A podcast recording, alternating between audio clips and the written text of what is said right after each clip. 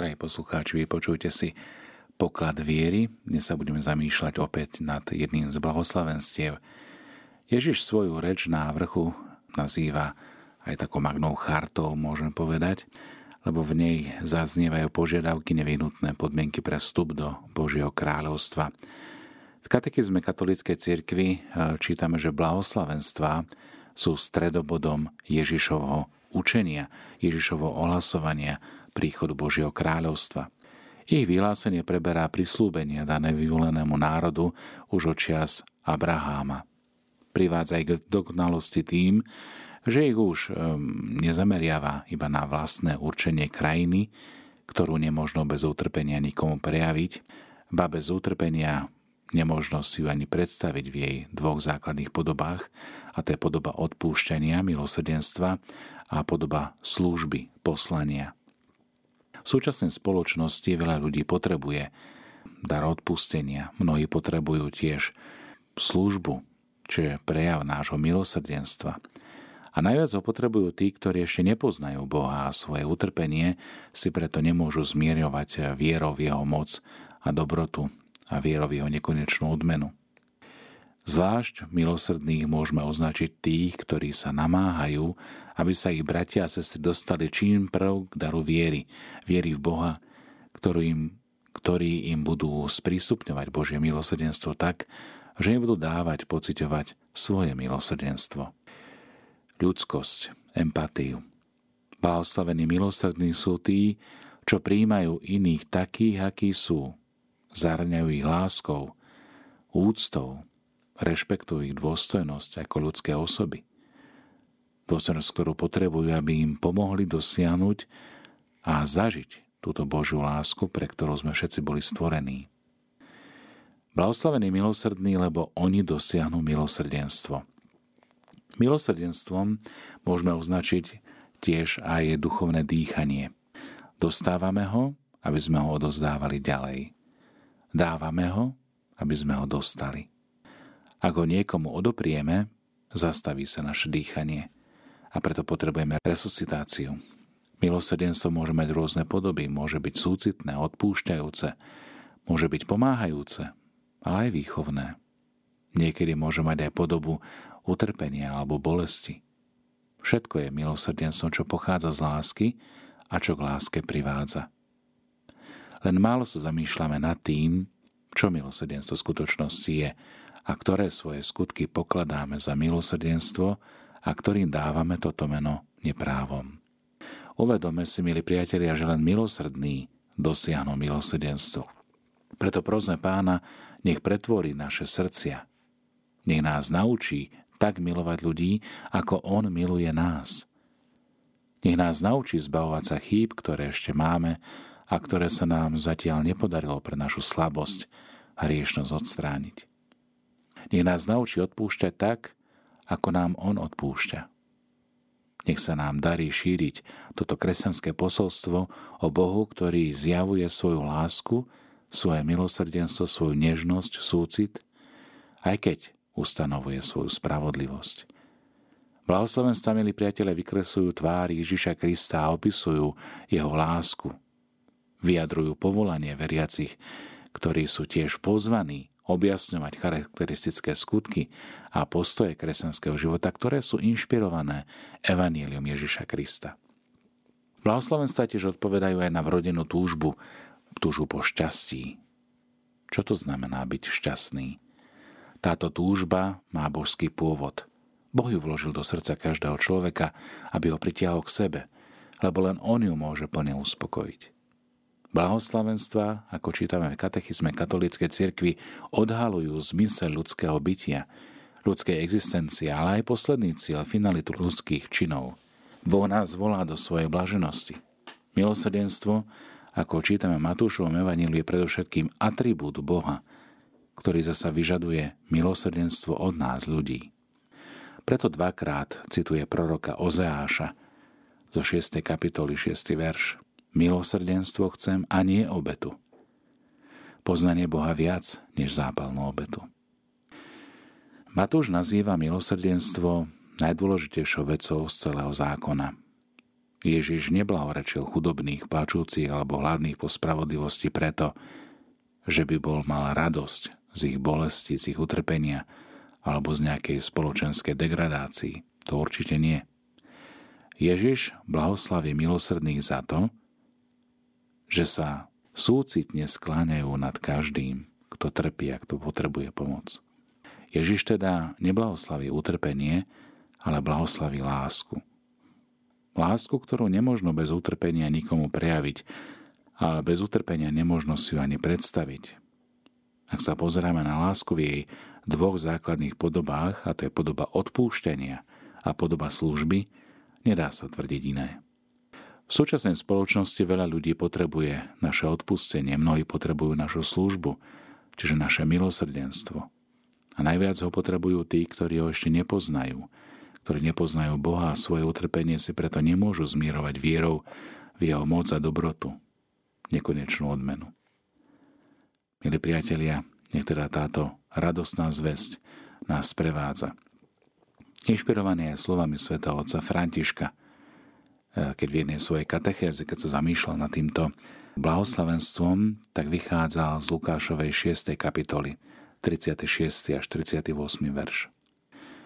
Buďte milosrdní, ako je milosrdný váš Otec. Nesúďte a nebudete súdení. Neodsudzujte a nebudete odsúdení. Odpúšťajte a odpustí sa vám. Dávajte a dajú vám. Mieru dobrú, natlačenú, natrasenú a vrchovatú vám dajú do lona. Lebo ako mierou budete merať vy, takou sa nameria aj vám. Milí poslucháči, dnes, keď sa chceme pristaviť pri tomto piatom blahoslavenstve, blahoslavený milosrdný, alebo oni dosiahnu milosrdenstvo, toto blahoslavenstvo má jednu osobitosť. Je to jediné z blahoslavenstie, v ktorom sa príčina šťastia a jeho ovocie zhodujú. A to je milosrdenstvo. Tí, čo praktizujú milosrdenstvo, nájdu milosrdenstvo, ale zároveň aj budú zahrnutí milosrdenstvom. Téma vzájomnosti odpustenia nie je prítomná len v tomto blahoslavenstve, ale je prítomná v Evanieliu opakovane. Ako ináč by to mohlo byť? Milosrdenstvo je samotným srdcom Boha. Ježiš hovorí, nesúďte a nebudete odsúdení. Neodsudzujte a nebudete odsúdení. Odpúšťajte a odpustí sa vám. Vždy je tu prítomná istá vzájomnosť. Podobne čítame aj v Jakubovom liste, že milosrdenstvo sa vyvyšuje nad súdom. A predovšetkým modlitbe Oče náš sa modlíme, odpúsť naše viny, ako i my odpúšťame svojim viníkom. A táto žiadosť sa ako jediná opakuje aj na záver, lebo ak vy odpustíte ľuďom ich poklesky, aj váš nebeský Otec vám odpustí. Ale ak vy neodpustíte ľuďom, ani váš Otec neodpustí vaše hriechy. Milí priatelia, toto sú dve veci, ktoré nemôžno oddelovať. Odpustenie dané a odpustenie prijaté.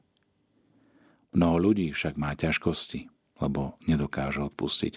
Mnohí ľudia možno majú problém modliť sa oče náš, odpúznám naše viny, ako i my odpúšťame svojim viníkom, lebo nie sú schopní prejaviť toto milosrdenstvo. Mnohokrát je prijaté zlo tak veľké, že dokázať odpustiť sa nám zdá, ako keby vyštverať sa na Montevrist. Nesmierna námaha, neprekonateľná záležitosť. A niekto si možno povie, nedá sa to, neviem to, toto jednoducho nezvládnem.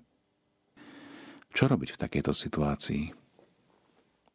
Táto skutočnosť zájomnosti milosrdenstva, ako hovorí svätý otec František, poukazuje na to, že potrebujeme obrátiť perspektívu naopak. Sami to nedokážeme. Žiada si to dar Božie milosti, o ktorom musíme prosiť. Veď ak 5. blahoslavenstvo slubuje, že nájdeme milosrdenstvo a modlitbe oče náš prosíme o odpustenie vín, znamená to, že sme v zásade dlžníkmi a preto nutne potrebujeme nielen dostať milosrdenstvo, ale ho aj preukázať. Preto sme všetci dlžníkmi. Všetci. Každý jeden. Sme dlžníci voči Bohu, ktorý je tak veľkodušný a milosrdný ale sme aj dlžníci voči bratom a sestrám. Každý človek vie, že nie je takým otcom či matkou, akým by mal byť, takou manželkou či manželom, bratom, sestrou. V živote sme všetci v deficite a sme dlžníkmi. Potrebujeme milosrdenstvo. A jediné milosrdenstvo a schopnosť odpúšťať je cesta.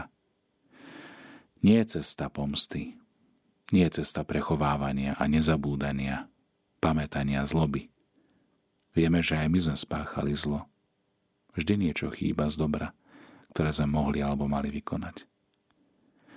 Avšak práve táto naša chudoba, bieda a krehkosť sa stáva silou preto, aby sme dokázali nastúpiť na cestu odpustenia.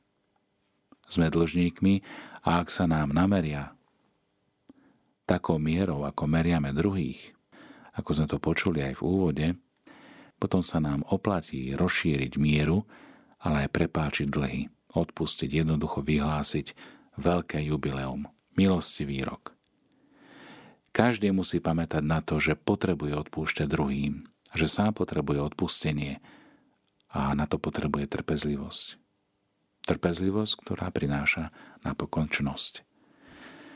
Toto je, milí priatelia, tajomstvo milosrdenstva že odpúšťaním je nám odpustené. Preto nás Boh predchádza a odpúšťa nám On ako prvý. Prijatím jeho odpustenia sa aj my stávame schopnými odpúšťať tak ako On, byť milosrdný, tak ako je milosrdný náš nebeský Otec. Tak sa naša vlastná bieda a nedostatok spravodlivosti stávajú príležitosťou na to, aby sme sa otvorili pre nebeské kráľovstvo – otvorili pre väčšiu mieru, mieru Božieho milosrdenstva, o ktorom rozímame. Nož ale odkiaľ sa rodí toto naše milosrdenstvo? Ježiš nám povedal, buďte milosrdní, ako je milosrdný váš Otec.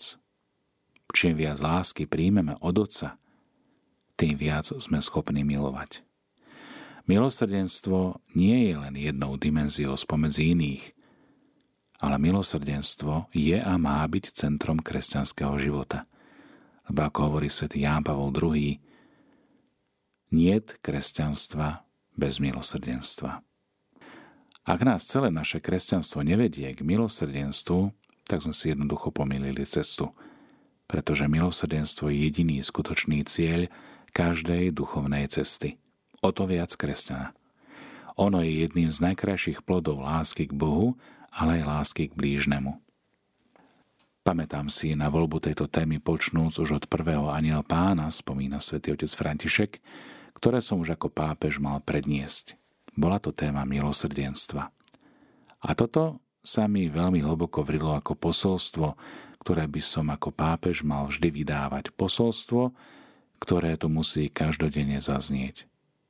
Náš Boh je milosrdný a to, čo od nás požaduje, byť milosrdný navzájom voči sebe aj voči ostatným. Pamätám si, že v ten deň som aj tak trochu trúfalý postoj urobiť reklamu o milosrdenstve, ktorá vtedy práve vyšla od kardinála Kaspera. A v ten deň som veľmi silno pocítil, že toto je posolstvo, ktoré mám vydať aj ako biskup Ríma. Milosrdenstvo. Prosím vás o odpustenie a prosím, preukazujte milosrdenstvo navzájom. Milí priatelia, milosrdenstvo Boha je naše oslobodenie a naše jediné šťastie. Šťastie, ktoré už môžeme anticipovať tu a teraz, schopnosťou milovať. My žijeme z milosrdenstva a nemôžeme si dovoliť byť bez milosrdenstva. Lebo milosrdenstvo je ako vzduch na dýchanie. Sme príliš ubohí na to, aby sme si kládli podmienky, kedy odpustím, za akých podmienok. Nie. Potrebujeme odpúšťať, pretože potrebujeme, aby aj nám bolo odpustené. Skutočné odpustenie je ovocím boja medzi dvoma spravodlivosťami. Môžeme povedať, že tá tvrdá, úzkoprsá ľudská spravodlivosť, no a potom je tu tá Božia, ďaleko siahla veľkodušná spravodlivosť, ktorú nám preukazuje.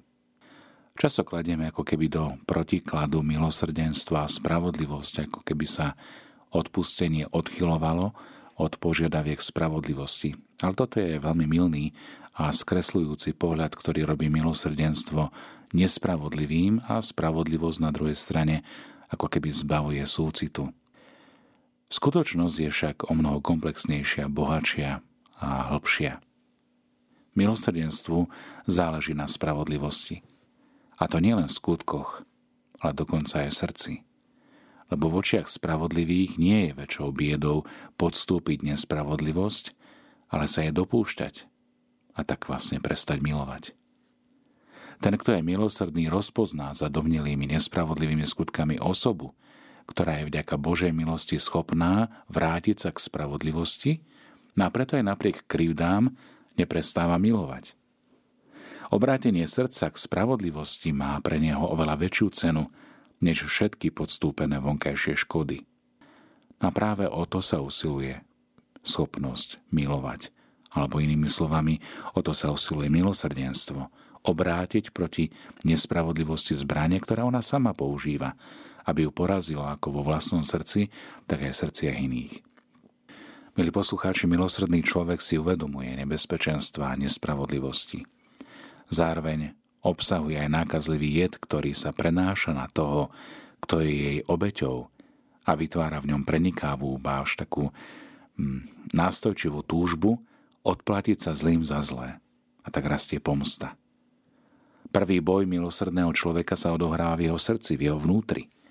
Musí bojovať proti túžbe po zle, ktoré predstiera, že je ukrivdenou spravodlivosťou. A zároveň musí upokojiť ataky zranenej sebalásky, aby v ňom napokoniec zvíťazilo milosrdenstvo, ktoré je aj zdrojom tej veľkodušnej a dynamickej spravodlivosti. Takto začne v našom srdci dobro prevážovať nad zlom, ako hovorí aj apoštol Pavol v liste Rimanom 12.17. Nikomu sa neodplácajte zlým za zlé, usilujte sa robiť dobre pred všetkými ľuďmi. Keď sa teda milosrdný oslobodil od tvrdosti a pomstivého ducha, lepšie dokáže, než ktokoľvek iný rozpoznať, čo by bolo dobre urobiť, aby sa nastolila skutočná spravodlivosť. Tiež chápe, že sa nemôžno uspokojiť iba s obnovením nejakej vonkajšej spravodlivosti, ale že treba vydať aj svedectvo v prospech milosrdnej Božej spravodlivosti, ktorej sa naučil a ktorú prijal aj napriek svojim vlastným chybám. V rozvážne aplikovanom a veľkodušne uskutočnenom odpustení vidí tú najlepšiu cestu, ako otvoriť cestu Božej spravodlivosti, ako sa aj citlivo dotknúť srdca toho, kto ho kedysi urazil.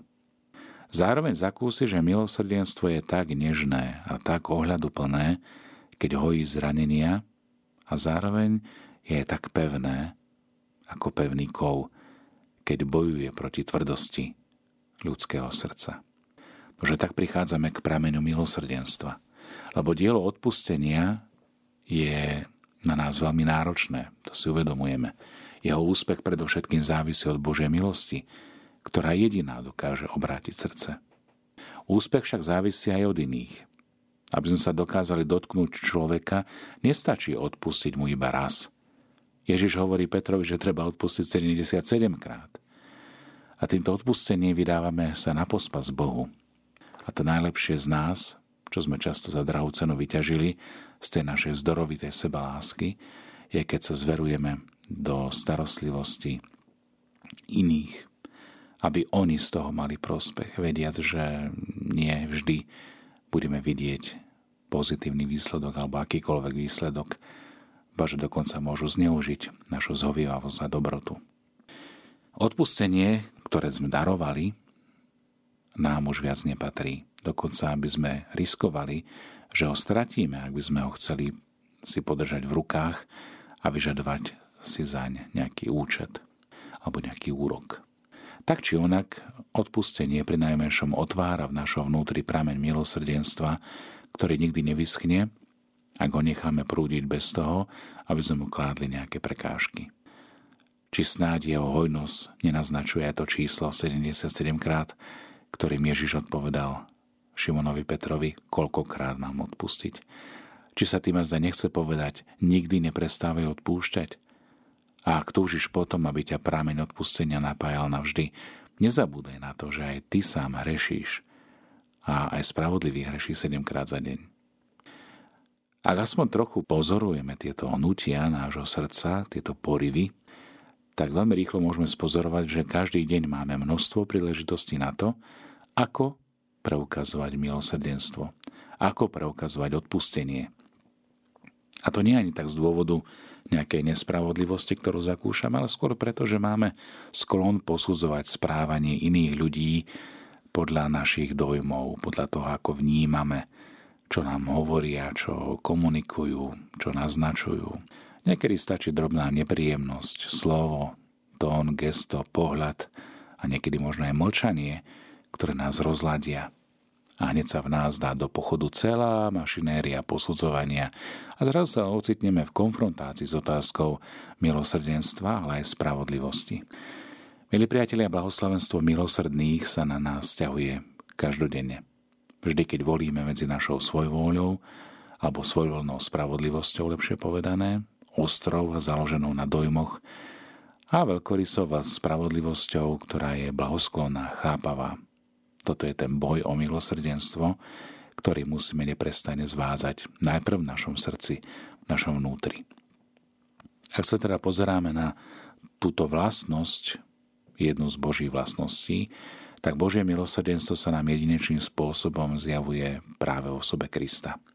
Veď Kristus zomrel v určenom čase za bezbožných, keď sme ešte boli bezmocní. Sotva kto zomrie niekto za spravodlivého, hoci za dobrého by sa zda niekto odhodlal umrieť. Ale Boh? Boh dokazuje svoju lásku k nám tým, že Kristus zomrel za nás, keď sme ešte všetci boli hriešnici. Ba dokonca hĺbka hriechu, táto spúšť, táto mizéria, e, ktorá napádá a kazí naše najhlbšie bytie, slúži aj na to, aby sa ukázala veľkosť daru Božieho milosrdenstva. Nikdy nepreskúmame priepasť hriechu, ktorá volá po priepasti milosrdenstva, ktoré k nám prichádza prostredníctvom Ježiša, Kristovej milosti. A bez pokorného rozpoznania riechu osvieteného lúčom nádeje, nádeje na milosrdenstvo, ktoré sa nám ponúka, vôbec niet reči, alebo vôbec niet kresťanského života. A práve toto vyjadruje tak často opakovaná invokácia aj v liturgii, ktorou otvárame slávenie Kyrie eleison, Christe eleison, vo východnej liturgii je to oveľa častejšie. Kyrie eleison, Pane zmiluj sa, Christe eleison, Kriste zmiluj sa. Táto invokácia chce v hĺbke synovskej dôvery vyjadriť preukáž nám Bože milosrdenstvo, nauč nás schopnosti milovať, preukazovať túto milosrdenstvo a lásku, pretože bez príkladu a pomoci Tvojej milosti nikdy nebudeme schopní milosrdenstvo prijať. Ani ho uskutočňovať v takej miere, ako by sme ako veriaci mali. Teda treba, aby sme sa my sami prijali a zakúsili, doslovne zmerali hodnotu Božieho milosrdenstva a aby sme pokúsili, aby sme pocítili, ako veľmi nás prikláňa, doslova inklinuje nás k iným a pobáda ku vzájomnému odpusteniu. Je o mnoho väčšie než naše srdce a rozširuje ho, nemôžeme ho v sebe formovať ani si ho zadržať len a len pre nás samých. Musíme ho neustále prosiť, vo svojich modlitbách. Preto voláme Kyrie eleison, Páne zmiluj sa. Vďaka tomu, že sa z božnosti posledných stáročí príliš zdôrazňoval tá ľudská úbohosť, ľudský hriech, tá mizéria, mohli by sme ľahko overiť, že Božie milosrdenstvo je do určitej miery zviazané alebo prepojené s hriechom a že celé Božie milosrdenstvo vlastne spočíva v určitom do siahajúcom súcite voči chudákom ako sme my. Stáva sa teda, že zlý duch nám môže našepkávať, že Boh má tajnú záľubu v takomto stave, ktorý ponižuje človeka a vyvyšuje božstvo. Božie milosrdenstvo je aj napriek príbuznosti pojmov milosrdenstvo, misericordia a úbohosť, mizéria, v skutočnosti prekračuje hriech. Doslova ide pozaň hriech a vedie za hranice akékoľvek biedy, mizérie. Milosrdenstvo nemá vôbec záľubu v nejakej skazenosti hriechu, ktorý má svoj prvotný pôvod v tvrdosti, zatvrdlivosti srdca voči milosrdenstvu a voči obetovaniu seba lásky, ktoré milosrdenstvo požaduje. Milí priatelia, milosrdenstvo je jednou z tvári, doslova podôb Božej lásky, nežnosti, stálosti, pevnosti, ktorý v Kristovi prišiel medzi nás, aby porazil hriech, aby porazil jeho spoločníkov, ktorými sú utrpenie a ako následok utrpenia aj smrť, aby nás oslobodil z našej úbohosti, mizérie a navrátil nám spravodlivosť a v tom nám daroval vlastne väčší život. Na záver by som sa chcel dotknúť témy milosrdenstva aj v prítomnosti Najsvetejšej Trojice, lebo toto je veľmi dôležité na správne pochopenie a vnímanie tohto daru, ktorý nám Boh dáva. Toto je naozaj skutočný poklad viery. Milosrdenstvo, ak sa mu oddáme, nám dokonca zjaví prirodzenosť, doslova podstatu Boha, ktorý podľa svätého Jána je láska. Boh je láska. A teda v takej miere, v akej sú naše úbohé slova schopné vôbec vyjadriť tieto hlboké tajomstvá, a vo svojej podstate vnímame, že Boh je dokonalosť, veľkorysosť, štedrosť a dar samotný. Už starovekí filozofi vraveli, že dobro je svojou povahou šíriace sa samo, alebo samošíriace, teda komunikatívne, zdieľajúce sa, štedré a veľkorysé. Nemohli však tušiť, že túto nadmieru oplývajúca štedrosť, ktorá bola pri počiatku stvorenia, pri kreácii, tak má svoj pôvod vlastne v Bohu v trojici osôb, ktoré sú podstatne zjednotené rovnakým putom lásky, láskou samotnou, ktoré sa nič nemôže vyrovnať. Nemohli sa ani domnievať, ak to vôbec z nás ľudí by to mohlo pochopiť, keďže je to tajomstvo, že Najsvetejšia Trojica, ktorá presahuje akokoľvek ľudskú predstavu, a inteligenciu, poznanie, je tak dobrá, aby sa k nám znížila v Kristovi a aby svojim duchom prenikla do našich životov. Skutok milosrdenstva, ktorý vykonáme v Kristovom mene voči našim blížnym bratom, sestrám, nech už by bol akokoľvek pokorný a skrytý, je presne týmto kľúčom, ktorý otvára bránu nášho srdca, ktorý otvára bránu k pochopeniu a navnímaniu tajomstva Najsvetejšej Trojice, ktorá sa tak v nás stáva tajomne prítomnou. Dokonca sa stáva prameňom milosrdenstva. Tejto jedinečnej schopnosti milovať, jedinečnej lásky, ktorú kresťania nazývajú agapé alebo charitou, milovaním a popri tom si úplne uvedomujú, že žiadne ľudské slovo nikdy nedokáže patrične vyjadriť tento cit, ktorého pôvod nás presahuje. Preto svätý Augustín vo svojich vyznaniach píše Milujte svojho blížneho a pozorujte, kde je vo vás pôvod tejto lásky k nemu. A v takej miere, ako je to možné, budete vidieť Boha. Milosrdenstvo, ktoré sme teda uskutočnili v našom srdci, ale aj v našich myšlienkach a skutkoch, sa tak stáva jedným z blahoslavenstiev.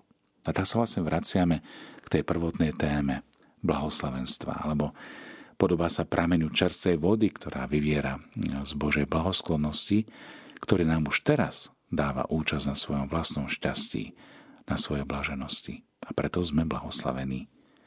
O mnoho lepšie než knihy nás učí, že skutočné šťastie nespočíva v nadobúdaní alebo vo vlastnení, ani v tom, že v našich úsudkoch máme, ani v tom, že, že sledujeme nejaké vlastné potešenie, ale skôr v tom, že sa necháme vziať a uchopiť Bohom a že sa podvolíme Jeho rozhodnutiu, veľkodušnej spravodlivosti a že sa práve od Neho naučíme tomuto každodennému uskutočňovaniu schopnosti milovať, čiže preukazovať milosrdenstvo. Vtedy zakúsime, okolko radosnejšie je dávanie než príjmanie. Lebo milosrdenstvo nás zaplaví tou dôvernou, vnútornou, intimnou radosťou, ktorú získame v plnej miere, v akej ju vôbec dokážeme vnímať a v akej si ju aj sami prejavujeme. Ku tomuto šťastiu, po ktorom všetci túžime, nie cesty. Preto, milí priatelia, schopnosť milovať, schopnosť nachádzať túto radosť z poznania Boha. Aj vtedy, kedy preukazujeme milosrdenstvo, nech nás v tom Boh vedie, nech nás v tom učí, nech nám dáva ako keby poznať toto veľké tajomstvo Božej lásky a jeho uzdravujúceho dotyku aj dnešný deň. Buďme milosrdní, lebo náš Otec je milosrdný. A zároveň aj to vedomie byť blahoslavený milosrdný, lebo oni dosiahnu milosrdenstvo, čiže majú oni účasť, máme my účasť na tomto veľkom dare Božej lásky. Je nám v tom úsilí Pán Boh pomáha. Mene Otca i Syna i Ducha Svetého. Amen.